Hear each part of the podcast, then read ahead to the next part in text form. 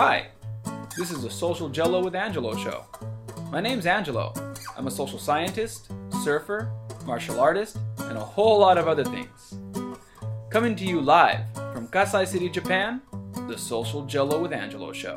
What's up? And welcome to Social Jello with Angelo. Uh, today I'm here, pull this up here, with Claude M. Lawson the third. All right. All right. There we go. Good. I'm good. Good to be here. Good to be here. So, Claude, if you haven't checked it out, oh man, it's gonna be more work for me. But yeah, if you haven't checked it out, he's on another podcast that we did on on the, the martial arts mindset. You can see the link here, and uh, if you want to check out that conversation, more than welcome to. Uh, today we're gonna be talking about Claude's martial arts journey, which is gonna be related to the topic that was posted here on YouTube. Um. So real quick, Claude, we're gonna do Quentin Tarantino style. Sure thing. So where where where are you at now? What what I'm, do you what do you do now? I'm currently I work for work for D O D. I'm in uh, D C right now. Um, I retired retired after twenty-six years in the military. I was in the Air Force. Worked at the Pentagon for a short period of time, and once I retired, I went and worked for N I H. Uh, For the Division of Senior Scientific and Executive Management. We recruited all the scientists. And then now I work for the Department of Defense um, in uh, pretty much a policy capacity. We write policy for hiring um, senior executives and, for the most part. And what about, um, because when I when I, I contacted you recently, you said you were coaching the U S martial arts team. Is that? I was down in, I was down in uh, North Carolina as a My instructor's instructor is is in uh, Charlotte, North Carolina, and he is the coach for the North Carolina uh, U S martial arts team, that division. So I was down there doing some grappling and, and, and some other stuff down there for him, getting his team ready for. Actually, they com- they competed today and yesterday.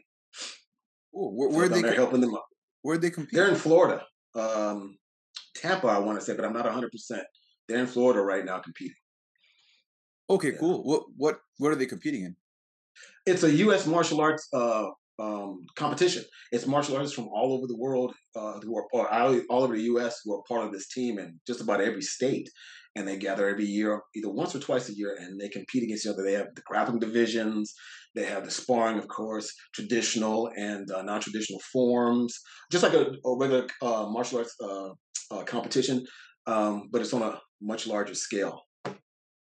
So yeah, I was helping helping those guys out, and they're getting better. We're gonna try to set up a, a, a jiu-jitsu program down there for him that's regular, and and uh, get some of his guys trained up so I can come down there maybe once a month, once every other month, and train them, and the other guys can take over from there to make sure they keep training. Cool. And then, so military background, you're coaching with you guys. And then, and then the next question is, in your martial arts resume, I guess, are you one of those guys with like a thousand black belts? Are you one of those guys with two black belts, four black belts, or what, I have a couple. I have a I have a couple, not a bunch. Um, I was a junior junior instructor at Isshin-ryū when I was a kid. Uh, it's been so long, I don't remember anything from that, so I never really counted as anything as I got older. Um, when I thought in Kajukenbo, it's something that I kind of just stuck with, and it just went from there thirty years ago. Um, but Jiu-Jitsu, I have a black belt in Jiu-Jitsu, I have a black belt in uh, Kajukenbo. If you know the Kajukenbo with an N and M with the M, and um, a Kenpo, fifth degree, and uh, a fifth that- degree in Kajukenbo. Okay, so is that, is that Ed Parker Kenpo that we're talking about? No, it's actually a Chinese, like like a, a mixture of Chinese. My again, my instructor's instructor um, branched off, not branched off, but created his own form, his own expression of Kenpo slash Kajukenbo. Okay, so, so he teaches he teaches both together. Oh, okay, so he's he's got his own Kenpo system.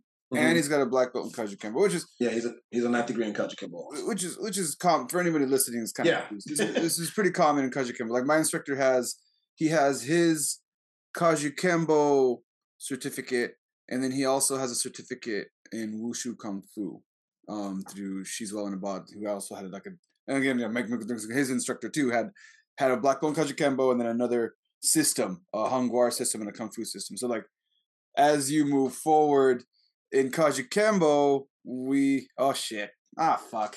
We're going into the we're not going into the What is Kajukenbo podcast. I gotta say that. I'll stop myself. And if I it's go to right. if I take longer than a minute to describe this, we're gonna we're gonna switch topics real quick, right back to you. But to anyone listening, right. to anyone listening to this for the first time, Kajukenbo guys have a lot of diverse backgrounds. That's what I'm trying to get at. Yeah. At the end of this podcast, what is Kajukenbo? You'll go there. There's a whole like over an hour conversation between me, U F C coach John Hackleman, who's more of a modern oh, approach of Kajukenbo. And then uh, we also have uh, uh, Ron Esteller, who's a little more of a traditional, oh, still has a modern yeah. take on it. And then have, we have style. one more person in there. I think a, a young cat was in there too. But either way, so it's like that's a great podcast to check out to really in depth describe what I'm talking about. But for you, that for you, the listener who's just came in on this, Kajukenbo guys have diverse backgrounds, um, which is why like someone asked me, hey, you should interview people from other styles. I'm like, I, I do. I'm going to get to that. I'm going to start people just, but the reason I enjoy interviewing Kajukenbo guys is because I still, the Kajukenbo box is a way I can relate to them, but then also they'll always be something else every time. Absolutely. And, I, and that's what I can talk about. Um, all right. Did it under a minute? Yes. Uh, okay. Doing great. yeah. yes. Got that done under a minute. I was literally telling myself. So let's now let's work back. Okay. What was the name of that first style you, you trained in?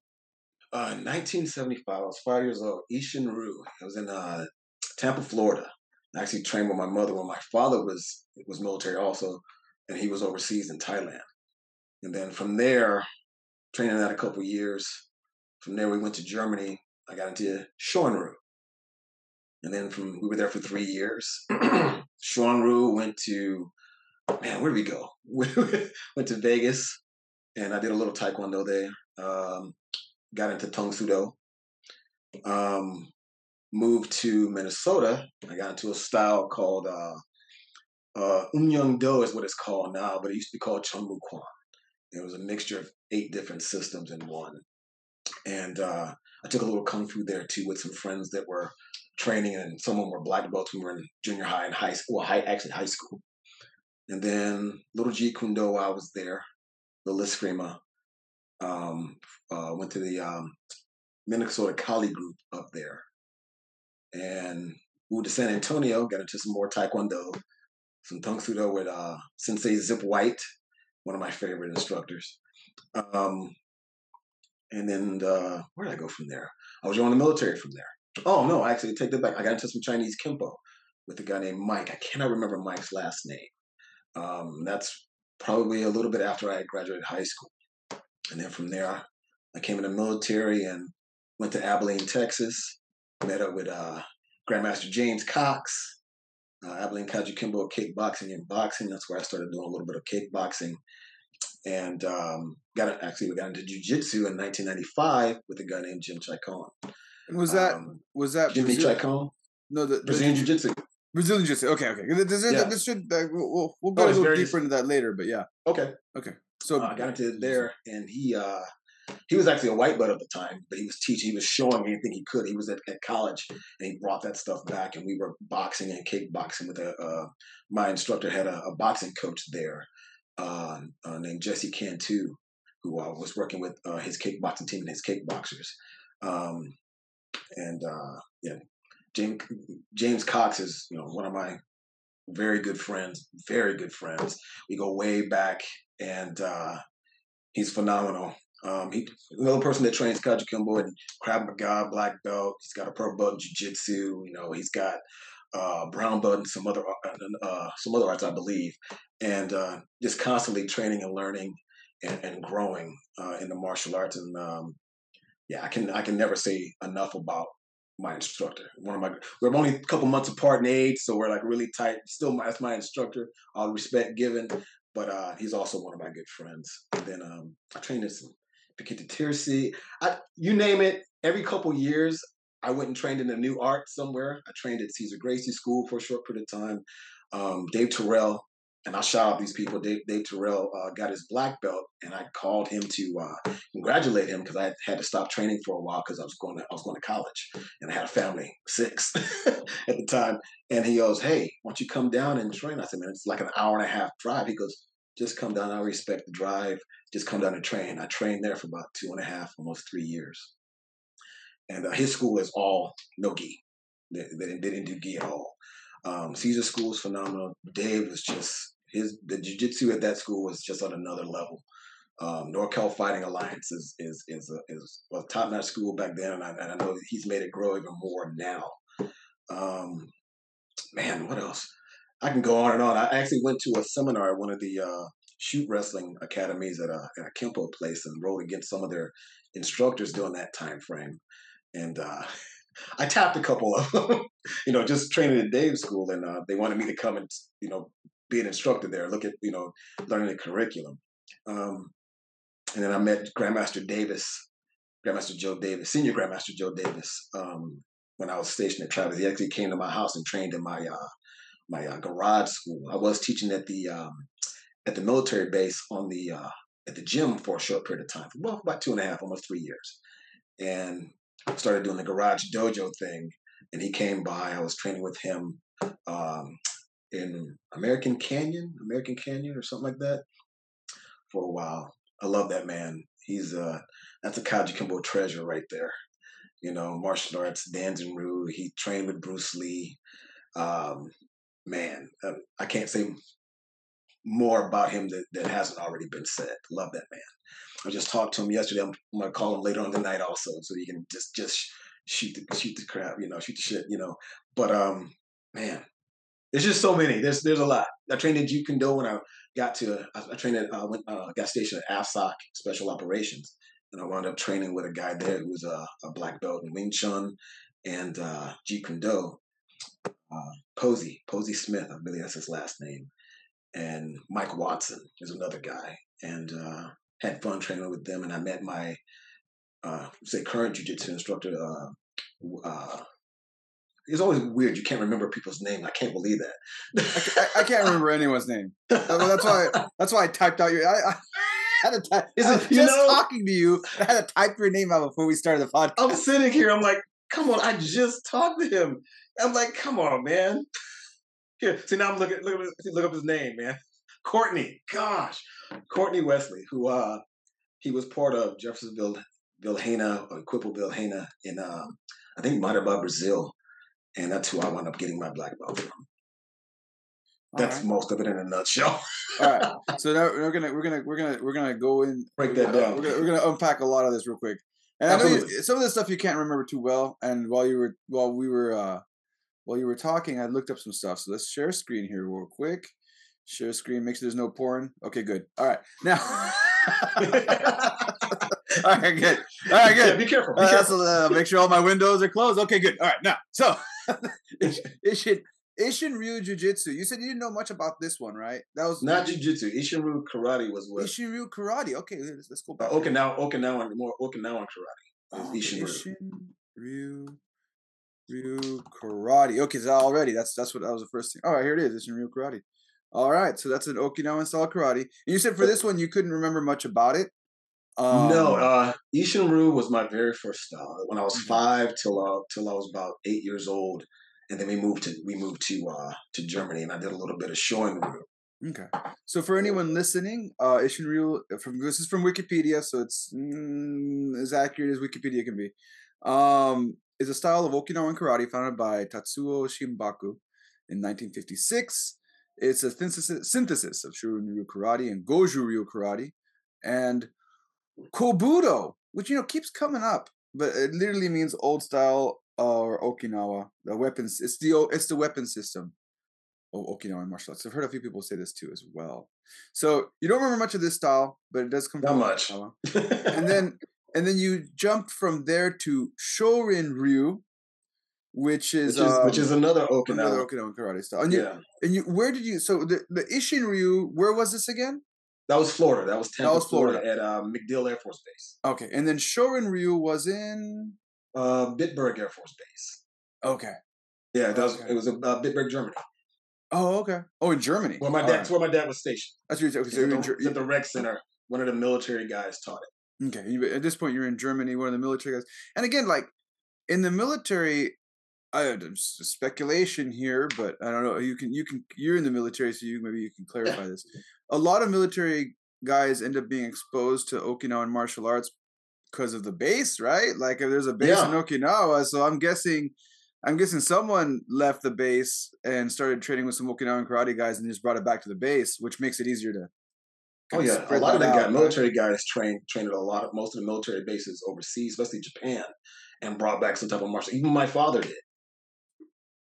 Yeah. That's who that's who taught me first. That's why got me so interested in it when he came back.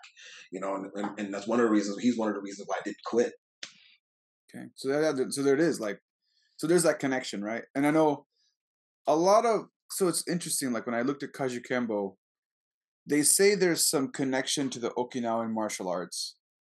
Um, but when I was talking to Mitch Powell, uh, mm-hmm. a lot of the stuff, and I'll have to have Mitch Powell and people. I'm not a historian, okay? Oh, I love Mitch. I love Mitch. I mean, Mitch is Mitch is the guy to go to, and I'm like, ah, is this true or not? So if anybody's, if, if you're a history dork, uh, just bypass what, what I'm about to say if I'm wrong.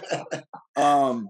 But from from my understanding, uh, Kajukenbo had more of a Tang Soo Do background. Like when they talk when they talk about the karate, yes, right. Eventually, because I mean, obviously, right? You're doing Kajukenbo, so like obviously, there's going to be some Okinawan influence eventually, because guys that did Okinawan karate end up coming into Kajukenbo later. But right. The original guys, which were also military guys, so I'm sure there was some influence there Most, too. Yeah. But the the original guys, um, the the karate was was from coming from Tang Soo Do. Which is funny that you ended up doing Tang Soo Do too, which is a Korean martial art, also based on karate. So again, like we're not we're not we're not getting too far off here. No, uh, that's right. It's, it's not, we're not we're not going too far off here from saying like okay. Yeah. All, they all have some kind of type of tie somewhere, and also Kajukenbo. There's the judo portion which came from uh, Joho. Oh, okay. Well, yeah, yeah, yeah, yeah, yeah, yeah. So like. And then, yeah, and then that, and that goes back to the Kodokan. Like, there's a, like, if we're not to go into too much history, but just to kind of give someone a great, a quick brush by of everything you just mentioned. Um, so you did some Tang Soo Do, and then from there, and just a little more history, which I, which I think is interesting, is just that uh, if you look at Okinawan karate, uh, Okinawan karate is different from the mainland karate because it had, again, more of the Chinese influence. But arguably, some people argue that what's happening here is originally... The karate, the Okinawan karate is different from the mainland karate because the mainland martial arts style was more for the samurai, and and, and Okinawa, Okinawa and the mainland historically were not, they weren't like this. Japan wasn't as united as everybody thinks it was. Okinawa no. was kind of its own separate uh, subculture, as they say. In, in Ryoku Kingdom is what is what Okinawa was before Japan came over. Japan initially came over because they noticed that their people and their martial artists were actually in shape. Yeah. And they didn't have, in Japan, their soldiers and so on and so forth, because that's I think that was, that's what they mainly wanted it for, was them to come over and teach their soldiers, their military, because they weren't in that type of shape. Yeah, they were doing. They were mostly doing, back then, I don't know historically here, I'm gonna, I'm just going to make a guess here, but a lot of the stuff, a lot of the judo, a lot of the judo that you yeah. see, a lot of the judo that you see comes from whatever original styles that they were doing back then over there. Um, which eventually turns into like, I don't know, like even like, I know, oh my gosh, that was Japanese. It just came right out. I just came right out. All right. So yeah, I do live in Japan for anybody wondering. Oh, um, that's beautiful. So like what's happening here? And then, oh, some more crazy history.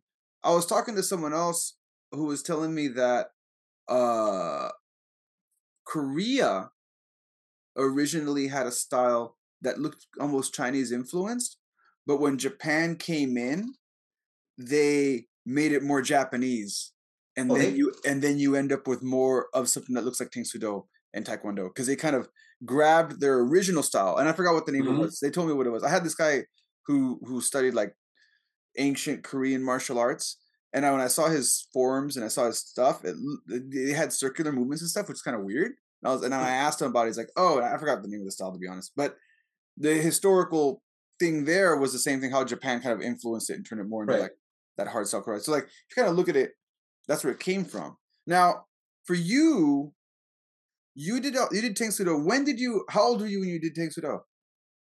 Sixteen. Fifteen. Sixteen. sixteen. At that point, when did you find Kajukenbo? After I came in the military. Um, I came in. Oh, so that's later. Yeah, well, it was a couple, a few years later. Um, okay. I got when I went to my first duty station. My first wow. duty station, uh, eighty-nine, ninety is when I first got introduced to uh, to Kajukenbo. I couldn't find it for a couple of years. It was a small town, but it was. It was an obscure art I'd never heard of. I couldn't find anything on it, you know. You know, back in the internet, the World Wide Web, back in the day, I couldn't find anything on it. And I met uh, my my instructor, and I met his instructor at uh, next door at a friend at a friend's house. You know, I they said, "Oh, the guy next door knows martial arts." I knocked on the door, and I talked to him for about twenty, thirty minutes, but I couldn't find the school. You know, I was so young, trying to get a car. And uh, when I when I, uh, I found them. Um, I think I watched class for three months. And I, I learned, when I was younger, I learned really, really fast. And I had so much martial arts behind me. I think I'm the only yellow belt in history from them that my, my uh, yellow belt test took an hour and a half. And uh, I was only, I was a color belt for, for eleven months, twelve months, something like that. But um, yeah, I watched for three months and before I even joined. Just to see what, what it was like, what the instructor was like, um, as I could from, you know, coming from work. I didn't go every day, but every chance I got a chance to go, I would come and work. And honestly, what got me to join was watching, they were doing a pizza day, which I thought was cool. They just sit there and watch videos of, bar, of their tournaments, uh, training and stuff like that. And then there was a demonstration between uh, my instructor and his instructor breaking bricks. So I'm, I'm like, okay, I've seen this a million times. Um, my instructor, hammer fist, broke to the, the gray, so like no spaces, boom, I'm like, oh, that's impressive, you know, um, that's, that's pretty awesome. His instructor got up there, had three, and I'm like, okay, that's a little steep, they're kind of thick, and he's laughing and joking and just talking. There's not, you know, you get ready to break, there's that focus, and all that. He didn't do any of that. And he said, he said something about focus and the way you strike and the power having to go from the top to the back. To, you want to hit somebody and they should feel it through their back. And I was like, he goes, ah, bah, and it hits the bricks, right? And I look at first and nothing broke. But I look at the bottom brick and it cracked. And it didn't, and like, okay, I was thinking, hey, this is a setup, but it didn't crack in the middle. It was, he hit off center and it cracked directly underneath where he hit it. And I'm like, yeah, I want to be able to hit somebody like that, so I'm joining. I'm joining. I say, I'm not the, I'm not the brick breaking, board breaking type, but whatever kind of focus that is, okay, to have that kind, that kind of power on hand, I was like, yeah, I want some of that. I want some of that. It was a, it was a speed, it was a speed break, and no focus, just bang. And how, how old were you at this point? At that time, I was twenty-two, twenty-one, twenty-two. twenty-two. twenty-one, twenty-two, and you were in the military. At yep. This point. Yeah. Right. So, so you came from, uh, and then at this point, did you have a black belt in any other arts, or you were just still studying? Right. This, uh, I didn't. Like I said, I didn't count the junior black belt. Yeah. I got into. Oh, you did get a junior black belt. belt. You got you yeah. got a, you got a junior black belt in what? Isshin-ryū. Isshin-ryū. Okay, Isshin-ryū. The first one we mentioned. Okay, okay. That's, that's, that's, I'm just trying to keep up here. So, like, right. So the Ishin Ryu karate was the one that you got your first black belt in as a kid, which you don't count because you were a kid. You said I don't remember. Honestly, I couldn't remember anything about about that. Well, I take it back. I do remember part of some of the forms, but it was just so young. And, and I have this thing with junior black belts, depending on the age. um, but I understand why people promote junior black belts. It's just something that I don't necessarily do. But I understand why. I understand people that do that. This is, you know, these are the students that train with them all the time, and they're there from the time they're little kids all the way up, you know? Yeah. I teach seminars most of the time, about five or six seminars a year. And I have a couple of students that I train around the neighbor, the neighborhood. I don't know if they love the way I teach, but they keep coming. But um, yeah. So it's one of those things where, yeah, I did it, but my red belt that I got is is something that I think I learned a lot more from. And of course, later on, getting the Kajukenbo, definitely. Because I was training five, six days a week. I trained every day. I loved it. So, all right. So, like,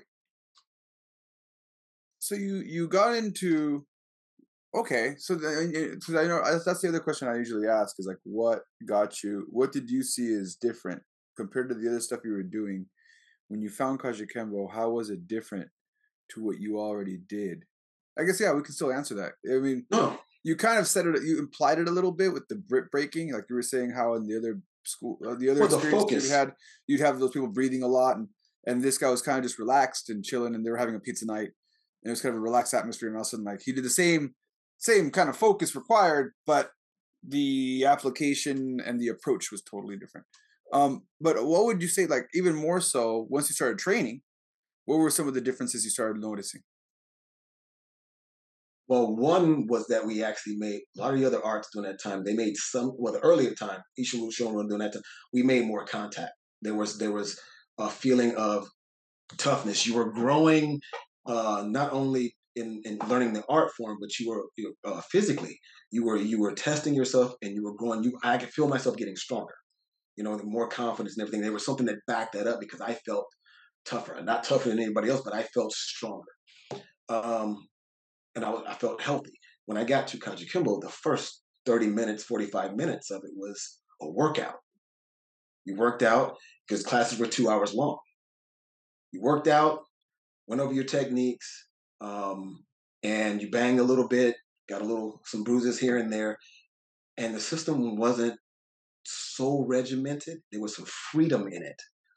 And it focused a lot on how you moved, not just you have to move exactly like this, exactly like that. You learn the movements, you learn the techniques, the proper form, the proper uh, uh, proper way to apply uh, force and, uh, and uh, the punch. But there was a freedom in it also for self-expression, and I like that a lot. That a lot because I I I move differently than you move. You know, you weren't forced to move like me, and I wasn't forced to move like you. And it was something that it seemed like it was it was encouraged. It was encouraged, and so, yeah, it was it was, it, it was my time, and, and it was my time to to to let everything go, let everything out, and I was like, I was able to. So just to clarify, like, so you were saying, because it, it, just to make sure, just to clarify. So sure, like, sure. When you, you you're saying that when you started doing Kajukenbo, there was more contact in Kajukenbo. Yes, there was. A, there was we we um. Reyes, the, uh, not that any other lineage is better than any other, but we come direct from the Reyes lineage, the hard style Kempo uh, portion of that, and uh, down through Lehu Reyes, um, under Idana Halewa, uh, uh, Senior Grandmaster Richard Peralta. Those were our two. Any any Kajukenbo that comes from those two people with the the Kajukenbo with the M, you can trace your lineage back to those two people. If the, if you're spelling it with with an M. And you can't trace your lineage back to them to you. Well, it's not. It didn't come from that from that line, and it was all hard all the time. I had the bruises, the cracked ribs, and everything else to go along with it. Um, and I'm sure plenty of the other Kajukenbo schools train that way also. Um, but I don't think they train like that as often as they used to. Um, a lot of people now do this as the form of their living, their lifestyle completely, and it pays the bills and everything else. And I don't think people volunteer as freely anymore to to take on those type of uh, contact, take on that type of contact anymore. Like I said, I understand it. I understand it because uh, we didn't have a whole. We had, we had big classes, but they're not as big as some of the karate schools I see. The, the classes aren't that big, aren't as big. Yeah, I think uh, what I what I think uh, just to tell you, like, so you're saying, you know, uh, your lineage is hard. And, not, and you're not discrediting anybody's lineage, but some of the things you're saying, like I'm just thinking about Hackleman's, uh, John, and if you don't know who he is, John Hackleman. Oh, uh, I know John. My listeners, I'm oh, sure yeah, you know. Anybody else? Gotcha, gotcha. Anybody else is just like, who's this John Hackleman guy? Uh, he's a guy I work with, uh, and he's got uh, he's Chuck Liddell, U F C Hall of Famer, and uh, multiple heavyweight champion of the world. Chuck Liddell's coach, John Hackleman's a Kajukenbo guy. His waiver states. You will, not you may. You will. I, I, I, I, am, I'm of clear mind, body. Oh. I have a clear mind, and I accept that I will get hurt and injured Hey, not may. Like you see some waivers, like you may. You, it's like you may possibly get hurt, or you may possibly, and you accept the risk. So I will get hurt. I will get injured, and I will not come back into you. It's like, but I just think that liability. Hey. When you're talking about like, oh yeah, I did, you know, different lineages, but yeah, there's always that like, there is that underlining clause that our waivers aren't. They, they it's different. Not, it's, they, it's they're different. It's it's not implied. It is directly stated. And you're gonna um, get hit. Yeah, you're you're gonna get hit. You're gonna get hit, and you are. Unfortunately, we try. We are going to try our best as instructors to keep you safe. I'm just gonna put that out there. I don't, I don't people think they were being obsessed, but it's gonna be, let me say, very challenging for you to get from white to black without some sort of injury. And we're going to try our best to we're going to try our best to avoid this. But I mean, just to be fair, and not not not to just to, like honk the Kajukenbo horn here. If you're doing Brazilian Jiu-Jitsu, the same thing could be said. Yeah. If if if you if you're going through Brazilian Jiu-Jitsu, get ready. I'm not going to show you. You're going to get hurt. You're going to end up at the hospital. And then hopefully, hopefully, if if if you have a good instructor and you don't have too much ego, that trip to the hospital won't be like an E R trip. It'll just be like a, a okay, yeah, we need to set this, and you're gonna have to take like six six months off yeah, for it to get better, time. And you're yeah, not gonna, yeah, yeah, yeah. And it won't be something like critical, but like it's gonna happen. It's gonna happen. But the it's thing like, is with, with any martial art, and this again, my personal opinion. I'm not sure if it's your long. I'm speaking for you. Um, you you have to get hit. You have to experience it. Otherwise, how do you know what you can and can't take? And how do you know how to apply those techniques and what it's going to feel like when you do make contact and what have you? Um, I don't think as a martial artist, you should think you should beat, just because you take martial arts, you can beat anybody up. But you should be able to defend yourself, okay? Um, there's no right or wrong technique, but you should be able to apply something to get yourself out of a sticky situation. And, the, and your main your main uh, goal is to get home alive and with the least amount of damage as possible. But if you have never been hit before, you're going to get hurt. You're going to get hurt because you're because most people are going to freeze up. They're going to freeze. And I know people out there say that's not all the martial arts is about. I understand what you're saying. There's a higher form and all that good stuff. But there's a reason why it says martial art. The martial comes before the art. Okay, you know what I mean? It comes before, and I, I just um, I have a strong feeling about that. I know you can get more students if it's more like um, the tap tap type of thing where they they punch in the air. I know you, people can get more students. I understand, and I understand where they're at. Um, I can't teach somebody that way. Um, I just can't. I, I don't want to put anybody down or something. I can't. I, I can't teach that way because I feel like they.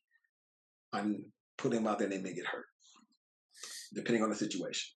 And and again, like, so I'm just, I, I like to use anecdotes. That way, this is not. I'll, I'll give you a concrete example, a concrete example of what you're talking about.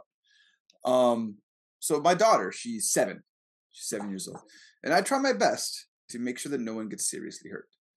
Um, so we put on, uh, we have uh, we have our grappling days and we have our striking days. On our on our grappling days, we'll focus on one grappling technique. We'll have our striking days, and we'll also have our Kajukenbo sparring days where we let the kids mix it up. Um, so we were doing this drill. I wanted the kids slowly trying to get them into a little more contact for their grappling. But as you said, we don't do tap tap at our schools. We don't do right. air. We don't do air moves. We don't do stop the punch. We don't do. Okay, I'm gonna do this takedown, and and now you're gonna let me take you down, right?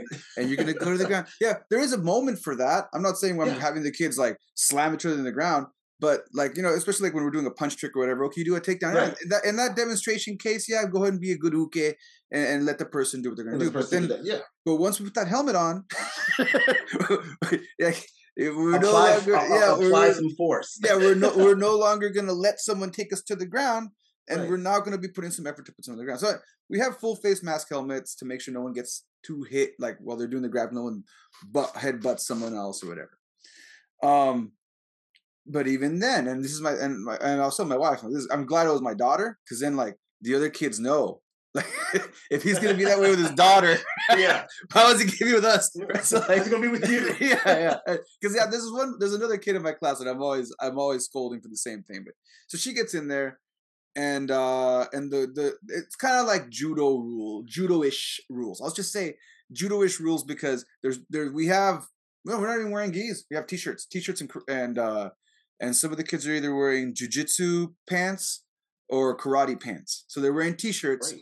And and they and they're sitting there and they're grabbing each other. And the, the goal is whoever takes down the other person first, three points. So the three three point rule. In other words, uh, two knees isn't good enough. If you, if you have two knees and one hand on the ground, I'm not looking for wrestling. I didn't want to right. pin. I'm not. We're not. They're not ready for that. A lot of white belts in there. I just want to see someone unbalance someone to the point where they're on the ground and the other person's right. out. So my daughter and this kid are going at it. And she's a yellow belt and he's a white belt, and he's older than her and he's bigger than her. I, that doesn't. I, I told her she already knows. I don't care about that. You just try your best. And she, they're going at it, and it's taking a little longer. They're both getting frustrated because normally this little drill, exercise, sparring session lasts about under a minute. Like they'll get okay. someone. Someone will end up being taken down about twenty, thirty seconds. But they're really tussling here, and one person's trying to, and they keep reversing and reversing, and they're getting into a minute, and they're getting tired. And, and eventually, she turns her back. And he does a double leg and she falls and she kind of bends her hand funny. Okay. So like I check her hand. I'm like, it's not broken. I'm like, you're good. And then she starts crying. And I'm like, uh-uh. Yeah, stop. No. Hold on. No, no. What's the rule about crying? What's the rule about crying? Is it okay to cry? Yes. When is it okay to cry? After class. Why? Because if I'm on, if I'm outside, I'm a wood. And I told them that, no, because if I, and I told her that, I'm like, well, why? Because like, if someone's attacking me, they're not going to stop if I'm crying. I'm like, exactly. If you're out there good mindset. And you're defending yourself and someone hurts you and you cry, that is not going to stop them. And I'm not saying you can't cry. Right. I was, I was told you, already, you already checked and make sure she wasn't yeah, yeah, injured. Yeah, make yeah. sure you're not injured. I'm going to be very clear about how the toughness and the softness that we have. Right. I'm not. I made sure she wasn't injured. I checked her fingers. She's not hurt. In fact, she's just upset because she lost. Right. right. That's really what right. it is. That's really what it is. And then later, like when we, uh, and I'm like, I'm scolding her in front of everyone. And then, um, and then she's like, but my hand. And I'm like, what's your rank? It's like, I'm a yellow belt. What's his rank? He's a white belt. Who should be the strongest person in the room? Me. Who's the strongest person in this room right now? Him. All right. So like, this is what I mean. Like when I say like a solid mindset. Example of, yeah, when I say like a solid example of why we don't have a thousand students, right? Because yeah, no, some, some of the kids in the back are like, oh, like they had this, yeah. this look. And then so like, and the yellow belts were like, yep. The other two yellow belts were like, yep, yep, yep. This is what to expect. And some of the other white belts were like, oh, oh, oh. That's, well, you're, in your school, you've established that when we're doing this, this is the rule set, this is the mindset you have to have. And everybody knows this already. From the beginning, right? And that's what every class should be. There should be a mindset. We're doing this. We're training this. This is what we're working on. If we're training this, if we're sparring, this is the mindset. We're gonna we're gonna be safeguards and all that stuff. But there's a mindset for this, so that you can practice effectively to be as ready as you can be for out there. You've already checked the injury to make sure this isn't broken. Okay, it's still functioning. Maybe hurt a little bit, but are you okay? Everything works? Okay. Let's get back to some training. Yeah. Oh, tr trust me. I the, I got my ribs broken, and he's going to see this by my instructor. When I was in Orange, but we were doing sparring, and it was, well, everybody in class were sparring against him, right? And he's going at it, and he sidekicked me, and I felt him crack. I felt, I felt, it's like, ooh, and I couldn't breathe in. He goes, are you hurt or are you injured? And I didn't know at first. And he goes, are you hurt? Are you injured? I said, I think I'm injured. He goes, okay, sit down. And after he got done sparring, he goes, what's going on? He goes, yeah, I think you cracked some ribs. Went to the hospital, I cracked some ribs. But there's a mindset, right? If I was just hurt, let's let's go. You know, I got the wind knocked out of me or whatever. And he, are you hurt? I said, I think I'm injured. He's like, okay, have a seat. We'll get you checked out in a second. You know, I tested with cracked ribs. I tested for my second degree with cracked ribs. It's oh my yeah, yeah, second degree with cracked ribs. um, man, it's it's different, a different mindset. But you know what? And I'll ask you this. Hey, interview. I'll ask you this. Do you feel better prepared if something happens, right? Because of how, how some of the hard uh, mindset and, and training that you have. And yes, and not just in martial arts. Not, right. So like okay. I've never, I've never, I'm not in the military. I'm not, I'm an English teacher. Let's just put it out there. I'm Beautiful. an English teacher. I teach English. Great. That's what I do. I'm an E S L teacher. Uh, the other day, no, a, a few years ago, my neighbor's house caught on fire. Everybody started panicking. And um, and I remembered when we went to, we did a fire drill in my town. In Japan, they have all these uh, hoses. They have like, because the way they're set up, because we're in the middle of nowhere, we're kind of expected to be the first responders. Oh, the volunteer. Okay, gotcha. Yeah. I'm not, I'm not, there's a volunteer fire brigade, but, and there's also a fire department. But, but you're first on the scene. The, yes. So like the fire, okay. the fire department came to our to game came to our town and did a little seminar saying, you are the first responders. It's going to take the fire brigade maybe to call your townspeople and stuff to get them together. Right. It's going to take like fifteen, twenty minutes. It's going to take us about another forty-five minutes to an hour. So if you see something, do something. Like if you are the first responder. So yep. like, and they showed us how where the hoses were and everything. And I, I immediately jumped into action, started grabbing the hoses, and then some other Some of the neighbors got together and we put the fire out. So later, my wife's like, like my wife was panicking. My wife's like, I was ready, hands, hands in the air, screaming. And I'm like, you need to settle down. You gotta go down. And so we get all done. So like, the contact, those intense situations, those intense situations, I feel Kajukenbo prepared me for that. I've been, that's not the first kind of theme. That's not the first time I've, I've had that happen. I had a when I was a tow truck driver. I had a guy get, I had a forklift accident I had to deal with, and I'm still not that sure if that guy survived. But again, I was there first, um, and I got told the same thing, like, "Oh, you like you were really prepared." And I had a lot of people ask me, "Have, well, have you ever been in the military?" No, no. I've had a lot of people ask me. I thought you were military. I've had other military guys in Japan ask me, "Are you military?" No, I'm not military. I'm just an English teacher. You just they're like trying to figure out. They're trying to figure out. They're trying to figure out. They're trying to figure out. You have this weird thing going on with you that you ran to the danger. Yeah, you ran towards the danger instead of away from the danger. So we assumed either like police, law enforcement, some sort of background in that. So like, and it's because they're trained in that. But I want to say that, and again, I can't speak for all Kajukenbo schools, but um, a lot of them. Um, we, we, that intensity transfers over into this other stuff that puts you, and you're talking about mindset, and we're talking about mindset again, but it's still, it's, it's, it's this thing, that intensity. Yes. So yeah, not only am I prepared, do I feel prepared against an assailant, but I'm also just more calm during intense situations. I, I become, I feel I become razor focused, like my, like everything calms down and you, you can make decisions. Yeah, yeah. That's because that, that's because you've been through the fire. You've been through the fire, you know. And that fire is you've been tested. You've been battle tested in, in some way, some form, and you've been, you've been pushed to that limit where when things happen, when unexpected things happen, pain or uh, or some type of intensity in your life where you've been pushed, you don't shy away from it, right? You calm down and you assess the situation. Yeah, and you go to it. That's what most most military, yeah, you're right, through that training, because they've learned to, okay, something happens. Take that second and evaluate, and you go find out what the heck you can do to help. That's the first reaction to, for, for most. Yeah, absolutely. I can see why they, they would think that. I honestly got, because most people, they were like, they'll freeze, and they're like, I don't know what's going on. Do you know what's going on? Before they even go check it out, they just, they stay there. You know, in the safe space, most people will find will look for safety first before they go and put themselves in harm's way. Yeah, yeah. So yeah, you can answer that better than I can because, like, like I said, I've not, I've only had other people explain this to me, and that's that's just how it is. Like I'm always, I, and then for me, I have to remember when I'm in those situations that other people, like you just said, other people are going to look for safety.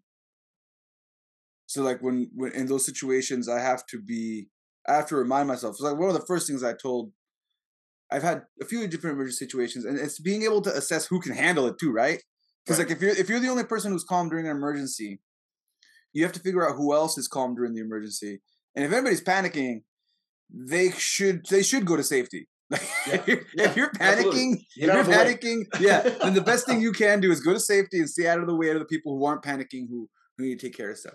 So like, yeah, so that yeah, so yeah. Now, going back to sure, hey, as a, as a, we're doing, I told you we're doing Quentin Tarantino style. Hey, I'm going to this. Yes. So you go back. Let's go back to your to your black belt testing in Kajukenbo, because I didn't ask you about that, and we're getting close sure. to our wrap up, and I kind of want to hear a little bit about this. Oh, absolutely. So, so you went back. When we go back to your story, um, we left off with you saying that you joined the Kajukenbo school. It was a relaxed environment. Uh, these were the differences. Like, this is how we ended up in this little side conversation about intensity right. and, and mindset and stuff, was because you were saying Kajukenbo was different in these ways. Now, how? Oh, well, if you, uh, we'll talk about that later after you answer this question. This is like, um, how long did it take you to get your black belt after that, and what did the test look like for you? Okay, from white to black belt took me three years, three months. Um, and I was training like I was, I was, we were, I was part of the group that were his first kickboxers. Like, I trained all the time. I used to run three, four miles to my instructor's house to go play video games and sit in the splits for five, six hours because they made me. Um, um, but yeah, three years, three months, exactly, just about. Because then I was leaving. I left there after that to, I uh, got stationed in Turkey. But um, my black belt test was, we, but we were put on black belt trial about six months prior. I tested with a guy named uh, Lucian Webb, who passed away. Um, yeah, we were on black belt trial for about six months. And first part is a written test. Um, and then the second part was an almost all-day hard style test. Um, I actually have it on video, old V H S tape. And we run through all our drills, um, tricks, uh, forms. You know, you run through everything, and we're we're blasting it pretty much ninety, eighty, ninety, ninety-five percent. Um, trying to take care, but we're we're we're banging. We're banging pretty hard, sparring and, and everything else. Um, my board um, was my instructor and another one of uh, my seniors, uh, Demond Landry, was on the board, and I think, believe Chuck Estes, who was my, and Chuck Estes and Dave Rodriguez, who were my instructor's first two black belts. They were on the board, but then we had a Kempo guy. We had a uh, Kuksuwan instructor, uh, Taekwondo, and then a couple, I, I believe Grandmaster Bert Vickers was on my black belt test. He's uh, directly from Richard Peralta, uh, Kajukenbo self-defense system. I believe he was on my, on my testing. So it was a full panel of people from different arts, because my instructor wanted all their opinions on his black belt testing, and he let us know. He goes, y'all get out there, and you wouldn't be up here in the first place if you weren't ready. So we got out there, and we banged, and it was like six hours, five, six hours of training. Yeah, it was, uh, it was, it was a, I, when I finished, I laid on the floor in the office, and my body, my arms, everything started to cramp up. I, I gave everything I had. Uh, on that test, everything. And, and I paid for it happily, but I had to drink a lot of water, a lot of Gatorade afterward. Cause I was, I was completely spent. I was completely spent. That was a, that was a long, hard, I believe we were probably in the, in the, in the uh, squatting stand for about an hour and a half to two hours off and on, off and on. Um, between doing push push up position also, then come do self defense, then get asked questions, or they're asking questions, throwing, throwing, firing questions at us. Uh, we're answering. We got people from different art that know that, that know different things about different, and we're answering questions on those martial arts to show um, our breadth of martial arts uh, of knowledge, and uh, not just knowing just things just about Kajukenbo. Um, yeah, it was a that was a long day. That was a long day, a long day. But uh, yeah, I would do it again. I would definitely do it again. it, Honestly, the training helped, because when I got to Turkey and I opened, that was my first class, like five months after I got my black belt. Um, I had Tung Soo Do black belts, I had Taekwondo black belts, I had Kempo black belts, I had a lot of Navy guys that taught, got, you know, learned martial arts in Okinawa and other places in my class. And I used to do a sparring day on Saturday morning. We started at eight o'clock in the morning and we'd finish at like five or six o'clock in the afternoon. We would fight all day long. So yeah, it was it was it was it was a lot of fun. It was a lot of fun. Oh, I learned some hop, I learned Combat Hapkido when I was in when I was in Turkey. So that's another. I remember as things go on. And that's the thing. Like, so uh, we're, I'm going to touch on two things that you mentioned because some people might be going, "What?" And then I'll, I'll touch on that in a sec. And I'll, on the what, what what some people might be saying, "What about?" And I'll touch on that in a sec. But, um, right. So a lot of Kajukenbo guys. And like I always say, this is not, it's not that I favor Kajukenbo, okay? I love martial arts. And hopefully you as a listener, um, if this is your first episode, I just love martial arts. And many of the Kajukenbo, yeah, not many. I will go out on a limb and make a generalized statement and say, all Kajukenbo guys love martial arts.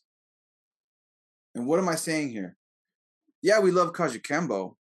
But because Kajukenbo is an acronym of mixed martial arts, more so, we love martial arts, like any style. Yep. We're just hungry to see and learn and experience different types of martial arts. And maybe not all of us, ha- I, now I can't generalize and say everybody has an open mind to different stuff, but we do have this drive to at least see what another style has to offer, because we don't have, we're kind of in the in the formulation baked into our style is already the idea, that freedom of expression that you were talking about earlier. It's baked in to want to experience more. So like when you're talking about your panel, have different people from different martial arts on it, right? So like it's always strange to, I've met stylists, and I don't have anything against stylists. Um, I've met stylists. I've met people who love boxing. They are boxers and they love boxing, and I I, I love to train with them, and I'll do some boxing. Or they they're they're uh they're Brazilian Jiu-Jitsu players, and they love Brazilian Jiu-Jitsu, and they know all these cool ways to use the gi and and even someone's belt to do all this cool stuff, and they like to compete in only that, and they love that thing, and they don't want to do anything else. And if that's your thing, that's totally cool. Like in in your journey, baked in was this love for this one thing, which is great. That's your thing. But what I would hopefully want people to understand about a lot of Kajukenbo guys is that baked into our, what we do, I'm already doing this, baked into what we do is this idea that we want to experience different martial arts, which is, that's not uncommon. Like someone, if it's your first episode, you're listening to this, to you're listening to Claude here say, I did Tang Soo Do, and I did, and then I went over here, and then in Hungary, I was doing this other style, and, and like, wow, it sounds like this guy like can't focus on one thing, right? But I know, right? You, but if you grab Kaju, if you grab any Kajukenbo guy, you'll find out that a lot of us are have very similar stories. Maybe there'll be less or more, but there'll always be a lot of them. Now, we're almost wrapping up. There's two things that people might be tripping out on. Get your black belt in three and a half years. And even some Kajukenbo guys might be tripping out on that. They're like, oh, you should get an eight. It should take nine. It should take your whole life. We're never going to give that to you until I die. I'm not giving any black belts to anyone. Right before I die, I, I, in my will, I'll let my colored belts know who gets their black belt. Yeah. So like, well, here's here's the funny thing about it, and, and I, I've had people say that too. Um, I, outside of being in the military, I did Kajukenbo. I didn't do anything. I didn't, there was nothing else at the time. It was just me. And I trained five, six days a week. I was there uh, from my class until we closed the school most nights, you know? Um, and then all the other, the background with all the other martial arts, I wasn't starting out learning how to do a kick, learning how to do a punch. That three months I told you about that I stayed and I just watched, I learned all the techniques from white to purple belt just by watching. Um, like I said, when it comes when it came comes to the martial arts, I absorb everything like a, like a sponge. I would learn it while I was sitting there watching it. I'd go home and practice it, and the movements, none of the movements were unfamiliar. Um, how they moved was a little bit different. The intensity was a little bit different. So when I started the first day of class, um, Chuck Estes, who, who taught me the first day, he started teaching me the forms and everything. And he said, you already know this. Have you trained before? I was like, no, I watched class and and I can pick, I pick things up. Um, there was a guy named Agustin Lopez, um, Grandmaster Agustin Lopez from Spain, that came and did a, a form called, the, uh, he made called the Sun Kata. And I learned it by watching it. That's, I can't do that anymore. Brain doesn't work as well as it did when I was younger. But uh, most, I can learn, mo yeah, too many hits. um, I still pick up things pretty fast, and I can learn things from watching it. But uh, yeah, I, I learned white to purple belt just by watching it those three months. Off and on, like I come a couple, two, three days a week just to watch, get to know the instructor. And I wanted to make sure that the instructor was a good instructor. And I became cool with him first and got to know some of the students uh, before I decided to pay. I mean, I was young. I didn't have a whole lot of money to pay and come there. And then here's the funny thing. I was going through some things at the time and money got a little short. And my instructor, this speaks to him and his heart. First thing he told me, he goes, he goes, I don't know what you're doing, but you better come to class. And I'm like, I can't, I don't have the funds. And he's like, put your gi on and come to class. So I, I had, so for that, the least he could get out of me is one hundred percent on the floor and one hundred percent effort at all times. So you gave me that, you gave me that to help keep my sanity and everything at, the, at that time. Nah, I trained all the time. There was never a time that I didn't train. I trained morning, noon, and night.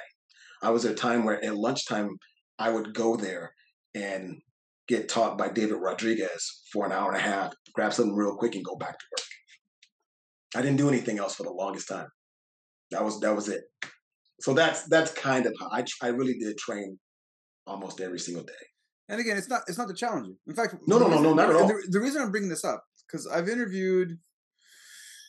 At this point, there's about there's there's there's probably at least fifty different, and I, with the, with the panels and everything, I've definitely interviewed over sixty different martial artists, most of them being Kajukenbo guys. Um, one thing that happens, uh, many of them have mentioned, and one thing that I don't know if it happens in other arts. I know in Brazilian Jiu-Jitsu it doesn't, because I also cross-train Brazilian Jiu-Jitsu. I know this doesn't happen in Brazilian Jiu-Jitsu. If you come from another art because of that freedom of expression, if you come from another art and as an instructor, you recognize that this person already has a certain base, a certain set of skills as they come in and a certain amount of dedication and discipline because of whatever else they were doing. Many of us as instructors, and I'm not, I'm not going to make a generalized statement here on this one. Many of us are not profit motivated. True. That's Some true. are, and you have to pay the bills, and I get that totally. But there's this one thing that we tend to really put our goal over profit motivation. So, like, because of that, we, and I, I've said this before, I have had people come from other arts that already had a black belt, and they're they're shocked to find out that they end up at purple belt sooner than they expected. Right. And it's because I tell them, I tell them, it's, I'm like, it's not fair to everyone else. Really, that's right. What it is. If I keep you at white belt and you're sitting there beating up on my purple belts or my green belts even, mm-hmm. Right? And it's not to say that, that my purple belts and green belts aren't skilled. It's that they're just what I like, I like to call the a real, listen to this, I'll be like, he is a real purple belt. Yeah, right. when, when, when, I'm, when I'm saying that, he's a real green belt. And what I'm saying when I say that is that this person has never experienced any other martial art and any other training except for the training I've given them. Right. And they started fresh from you, their yeah. first skill set, period. Yeah, yeah. yeah. That's just, just where they're at. And they've never done anything else. And they, they might be older. They might be in their fifties, forties, thirties, sixties even. This person has only experienced what I've, what I've taught them, and that's it. And then you're coming in with your ten years plus experience, maybe even cage fighting, full contact fighting. And now you're starting off, they're like, you're kind of on a different, it's a different plane. Level, yeah. It's a, it's a different level. And I need to adjust for that. And I, and I know that, um, some, I'm not going to make a generalized statement about Brazilian Jiu-Jitsu, but I will say that many Brazilian Jiu-Jitsu schools will still try to drag out that first year, like at least. At least, so, yeah, a lot. I'd say a lot of them do. Because they're looking at dedication too. Yeah, they're looking at dedication, and um, and they're also looking at how much of of Brazilian Jiu-Jitsu in that one style do you know, right? How much of that that one rule set do you know? So they they will drag this out a little longer than than a Kajukenbo school would, um, mostly because we're looking for different things. So like. That's why I said, like, some people might trip from other styles, like, oh, three and a half years, right? And, but to clarify, it was not three and a half years. Right. In, in Kajukenbo, let's, let's clarify here. We just, we just got, we're about to wrap up a, a one hour podcast where we started with you doing martial arts as a six, five years old. Five year old. Yeah, as a five yeah. years, five years old, started doing martial arts at five years old. And then, like, well over ten, fifteen, sixteen, seventeen. When you add up the years, it ends up turning into, like, eighteen. Yeah, eighteen, nineteen years eighteen, prior nineteen, prior to, yeah. Right, when, when you're adding up the years. Because that's how we, and in Kajukenbo, we add up the years like that. We're looking at the years, and we look at that. And also, not to say that we also don't look at skill. Some people are really talented. Some people can right, ride through it, and they're just, they're just savants. And some people don't. They're even, like you said, that freedom of expression.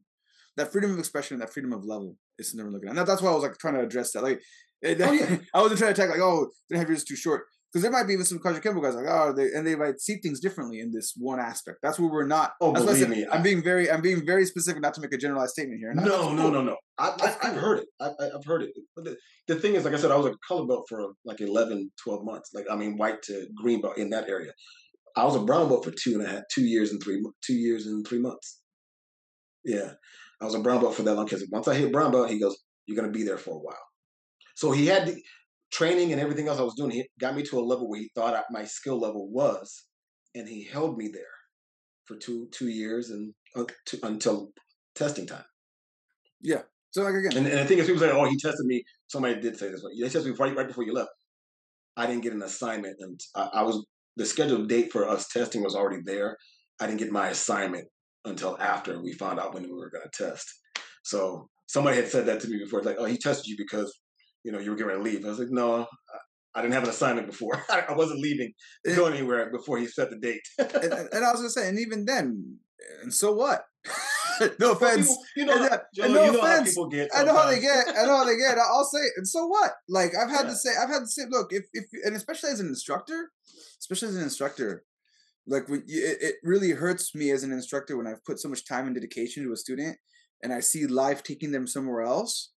I see life taking them somewhere else. And I know for a fact this particular student is not going to stop training, and they're going to keep going, and they're going to keep contacting. They're going to be, they're my, they're my students for life. Um, it pains me to see them just be like, you're there. You're right there. And if you have to go, then you have to go. But I'm, I, I, I just, um, me personally, I've made that call.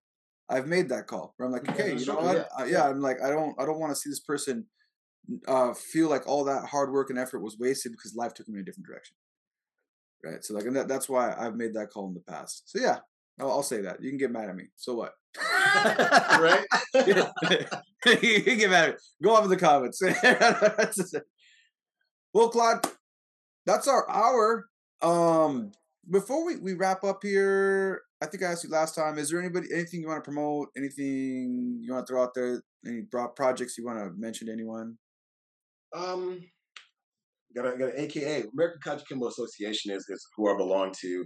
And um, uh, it was headed by Grandmaster Don Nahulewa and Richard Peralta. The Kajukenbo with the M, not that we're any different, but you have to specifically say those two people are the progenitors or whatever, the Kajukenbo with the M. Um, A A K A is comprised mostly of members and um, martial artists that come from the Lehu Reyes line to uh, those two gentlemen. And we're actually having a seminar in Albuquerque, New Mexico um, in September, uh, end of September. There'll be a flyer on the webpage. I'll be putting it out there and all that good stuff. So, and they're always open for anybody from any style to come and, and train. Um, I think Grandmaster Davis, Grandmaster uh, Senior Grandmaster Davis will be there. Um, Scott Dinger, who's a Grandmaster also from, I believe, from the uh, Jean, Jan Lawrence line and all that. Um, and Grandmaster uh, Richard, uh, sorry, not Richard Peralta, Patrick McDaniel, James Cox, and myself will, will be will be teaching there.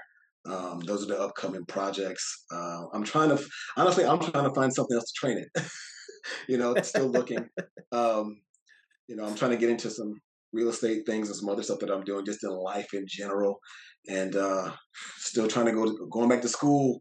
Uh, probably first part of next year, work on the PhD thingy, because I promised my mother I would get it done. And I don't want to disappoint my mom. She's never disappointed me. I know this. She's gonna see this, but it's something I promised her I would I would get done. So I gotta get back on that.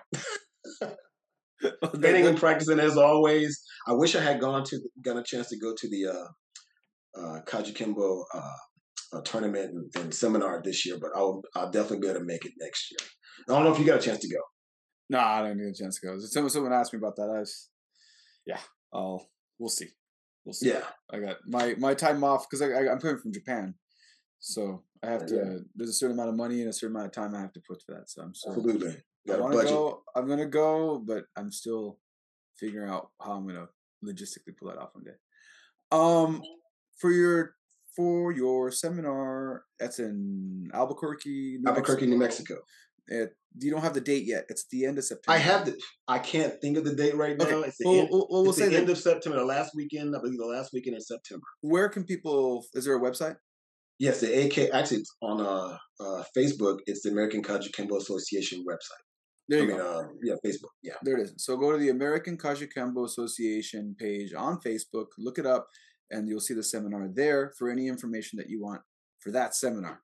And then my my new goal is to release this podcast before then. Whenever. Yes, I can't. I'm just going to give it deadline. It's, it's all good. It's all good. It'll come out. It's all good. It'll get there. It'll get it'll, out there. It'll, it'll be ready. Out before the end of September. I'm going to put a note in my phone. All right. To my listeners, thank you so much for checking out Social Jello with Angelo podcast, a podcast about martial arts and psychology, conversations with Back Fist. What I'm supposed to say in the beginning, I like to say at the end. Um, please subscribe if you like what you saw. If you know any martial artists uh, want to be on the show, come from a different style, you're more than welcome to reach out to me at thesocialjello at gmail dot com. Catch y'all next time.